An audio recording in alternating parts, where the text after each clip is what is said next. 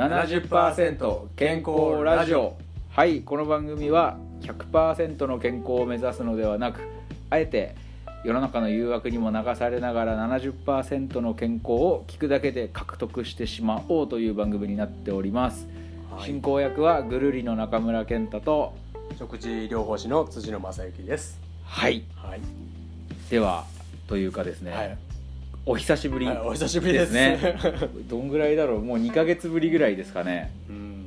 おそらく。毎週と言いながら随分時間が空いちゃいましたね。そうなんですよ。うん。ちょっとお知らせもせずにあの長期休業してしまっていたんですが、はい。えー実は、えー安曇野にあるですね今、えー食事辻野さんが食用場の勉強会をしていたりしていた、えー古民家というんですかねそうですね。ね古民家が小高有明にあるはいぐるりの家というところがありました。古民家があるんですが今そこをですねずっとちょっと,、えー、と改装工事をやってまして、はい。はい、でようやくその工事も目処が立ちそうめっちゃいい感じになってきましたね。めちゃめちゃいい感じの、えー綺麗な素敵なところになって、えーまあ外観外壁はそのまんまやけど、ガラッと開けるとだいぶ雰囲気はねいい感じ良くなりましたね。になって、えーそこでだから、えーそういう食用所の勉強会をしたりとか、うんえー飲食の許可も取っ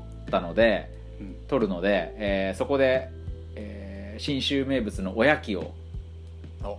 食べれる空間になりはい。そして、えーギャラリースペースも作りましたので、ねこれ月一やっていくんですよね。そう一応月1回ぐらい、まあ、うん。1.5か月、うん、月1ぐらいのペースで、えーいろんな、えー面白い作家さんの作品が、えー展示してそこではい。見たらおやきを食べてはい。はい、で早速決まってるんでしたっけ？どもう2月そう決まってまます。2月1日からですね、えー長野県の上田市というところ在住の、えー佐々木亮太君というすはい。方の、えー絵を展示したいと思ってます。佐々木亮太展。でもあり？そう。多分ミュージシャンとしての方が、えー認知されていて。ずっとミュージシャンかと思ってましたそうですよね。そうで、まあ、長野県はもちろん結構全国いろんなところでも歌を歌っていて、えー結構あのうん才能あふれる方なんですよ。でまああの歌もですね皆さん YouTube で佐々木亮太って調べてもらうといろんな映像が出てくるしで、まあ、インスタグラムとかもやってるので、はい、ぜひその絵も多分いっぱいアップされてる。そうですね。あの概要欄に貼っときますんで、チェックしてみてください。ということではい。新年一発目の、えー、70%健康ラジオなんですが、はい。何をテーマにしようかといろいろ辻野さんと考えてた中で、はい。はい。えー先日こうし新年会というかその食用場の学校をやってる方と、まあ、小さな、うん。えー ちょっと集まりというかそうですね、はい少人数一発目の勉強会に来た方々と、まあ、はい。一緒に、そうですね。えー、と餅なんか食べながらね、お話をした時間がありまして、はい。そこで、えーそこに来てる80代の男性の方が、はい。はい。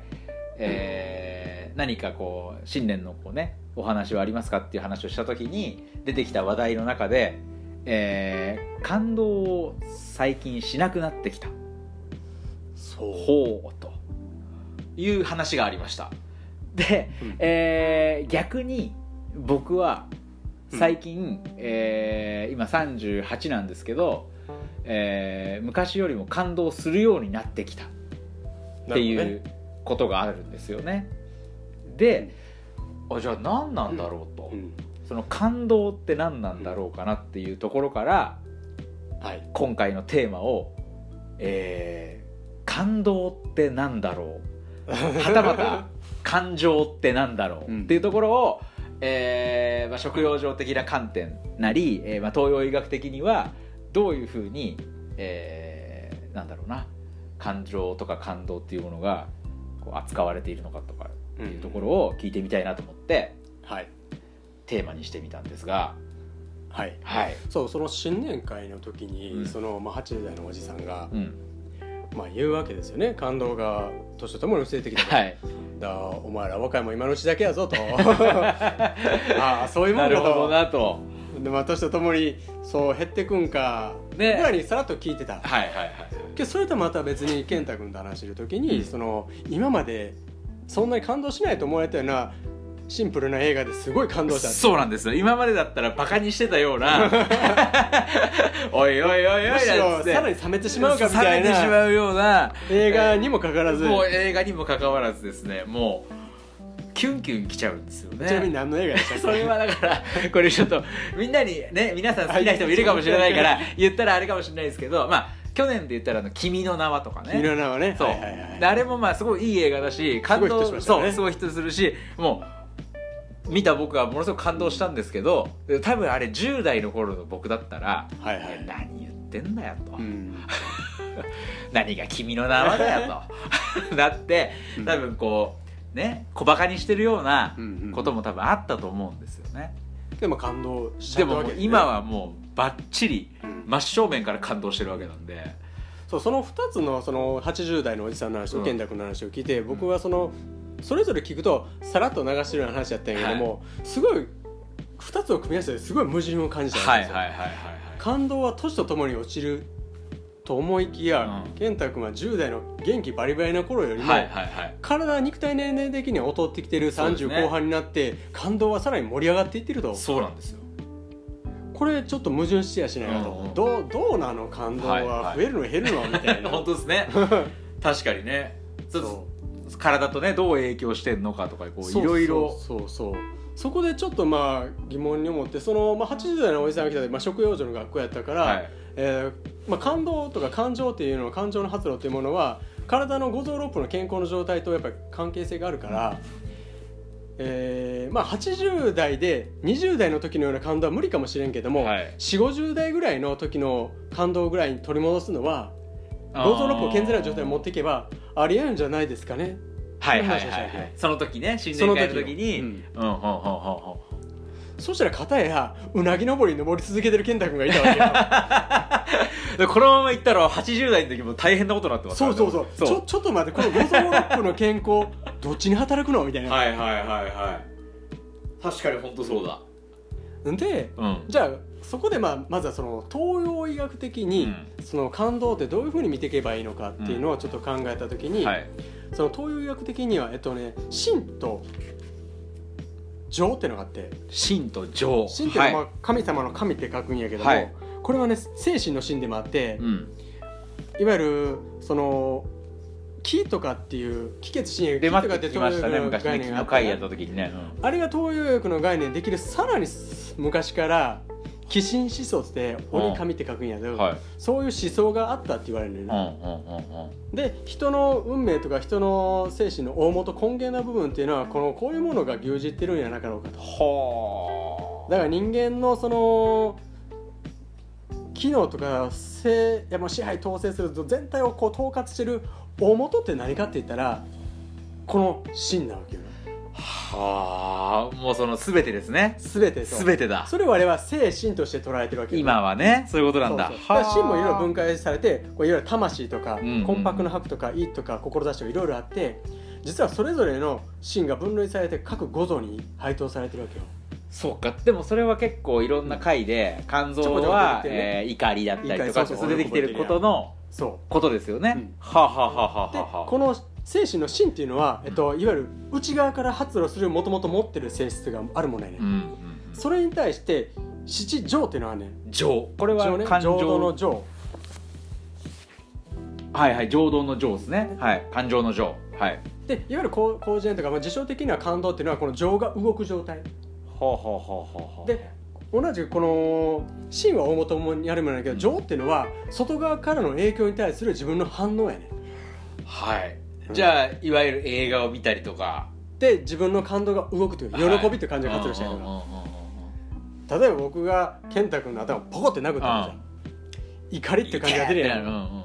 それ怒りっていう感情がもともとあったわけじゃなくて何かの叩くっていう声にしたら出てくるわけやん。はいはい人によっては同じ僕がポコって殴ってもえーって泣いちゃう。ね悲しい方にそう悲しみっていう情の動きが出てくるとか、はいはいはいはいもしかしたら僕のことすごい好きでマゾな人やったら 喜んじゃうかもしれない確かにね。そう。叩かれたってなるかもしれないですもんね。そう。いう意味では正解ってないね。うんうんうんうん。うん人によって怒り人によって喜び、はいはいはい全然反応違うやん、うん。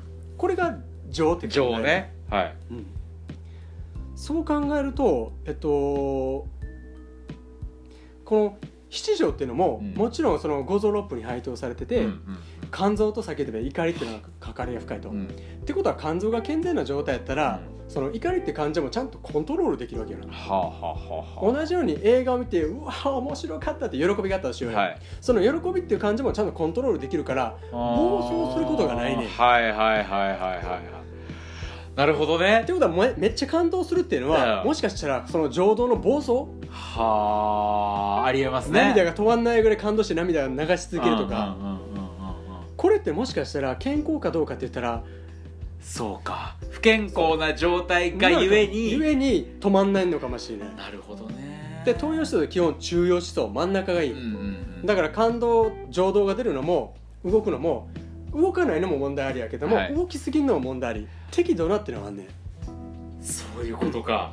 それはなんかすごくこうむ矛盾するしちゃいますね。感動したらそうやね。ななおでも確かに、うん。えーなんか例えばじゃあ、えーすごく悲しい映画で感動できる状態の時って、うん。例えばですけど、うん。すごく自分が悲しい環境にいてうん。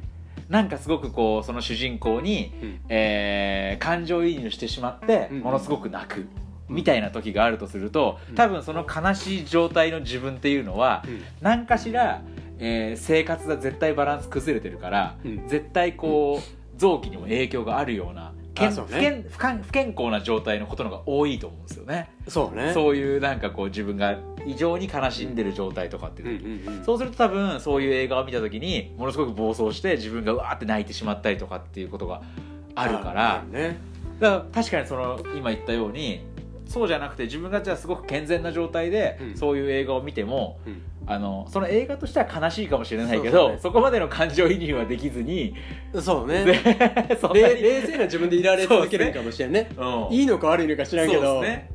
だからそのはー80代のおじさんの話にまたちょっと戻るんやけども、その昔は感動できたのに本とか映画を読んでも、はいはい。今同じように本映画を見てもそんなに感動できないっていうのはこれ2つ考えて、はい。1つは昔単に病的に暴走してただけ。はい。健全にバランスが取れて今落ち着いてきたんであればそうか。よかったねなんよ成熟してきて。成熟したのかもしれない確かにね、で逆に、うん、えっと、今がそのもともとのその暴走じゃなくて、うんうん。中庸の範囲内での感情の発動で、はい。今はその五臓六腑が逆に弱ってしまって、うんうん。そもそも暴走の前にいわゆる外界からにうんの影響に対するリアクションができないぐらい弱ってる、はいはいはいはい。それはまあ経年劣化的に仕方がないのかもしれないけど、うんなんであれば五臓六腑を健全な状態にしてあげれば昔のような感動に取り戻せるかもしれないはあじゃあそこも本当に、まあ、いつも言ってるように本当千差万別というかそうそう。その人の今までの状況とかを分かってないとうん。一概には言えないですね、年取ったからそれでいいんだよって言えるパターンもあるし落ち着いてきてあるし そう年取ったがゆえに何かが弱っちゃってね感動できなくなってるってパターンもあるし。どっちなのな、ね。その時の感動したっていうのはもう主観やん。そうですよね。いくらヒアリングしてもやっぱその人の感情っていうのは 共共感というか共有できないし合ってるかどうかの判別って難しいよね。うんで実際その現場にいたんであればその人のその表面的に見える状態とか脈を見るとかはい診断すれば五臓六腑が崩れてるかどうか分かるよ。そうですね。しかも過去の思い出やから美化されていってることもあるかもしれないし。そうですね。しかもこう、まあ、そそもそも論なんですけど、うん。そのどっちが幸せかみたいな話にもなってきますもんね。そうやね。ね。たまたまその例えばどういう映画見たんか知らんけど、うん。映画で素晴らしい映画で喜びという感情を得たんであれば、喜びはまると受け入れられるやん、はいはいはいはい。これがすごい感情できる人やったら、例えばアクション映画見たら、怒りに怒り狂って 映画見た直後から暴れ出すってこともあるよね、はいはいはい。それで影響されてなんかしちゃうとかありますよね。いやあったよ昔そういうの。ん。ありましたよね。でこう壁殴ってるぐらいでも危うかったうんから、うんうん。今日兄弟とか周りを傷つけるようなうちの兄貴よく殴ってきてたけどそこねそこまでいわゆる感動しまくるっていうのも、うんそれはそれでね難しいところやなでも確かにこの全部が整ってしまってすごくないこないでる状態というかそう全てが整ってる状態で、えーまあ、何を見てもうん「まあ、はいはいはい」みたいな、何をされても「まあ、はいはいはい」みたいな状態が、まあ、ねえその人にとっていいのかな。とか。だからでももう一回戻るよ東洋医学的に見たらどうなるかでそういう感動っていう感情というのがあって、はい。で五臓のバランスがしっかり取れてる人は、はい。どれかだけ暴走するっていうことはないわけ。ないわけですよ、ね、それを打ち消はい。す力もあれば、い、ろんなこうバランスで成り立ってるわけやから、はい。例えば怒りがドンって出た時には、えっと、それを打ち消すのは例えば悲しみっていう感情があったりするよね、そしたら悲しみの感情も同時に出てきてれば、どんどん中和されていくわけよね、はいはいはいはいその例えば悲しみを中和するのは喜びであったりとかこれは語源で相国関係っていうのがあるんやけども、そういう全体のバランスが取れてる人は健全な状態で考えるわけよ、うんうん